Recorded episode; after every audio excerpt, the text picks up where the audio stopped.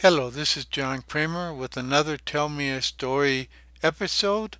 Uh, today's story is called The Three Weavers. It's a short story by my wife Gail Berry. In an old cottage with morning glory vines by the warbling river lived three women weavers. Alyssa was young and beautiful. Lydia was of middle age with long dark hair and Claire was a stately, white-haired lady. All day they sat at their looms and wove.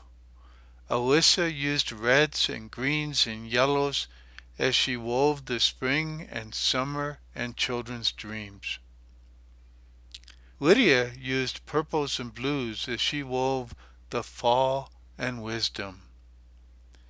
Claire wove with threads of silver and gold of the most delicate hue.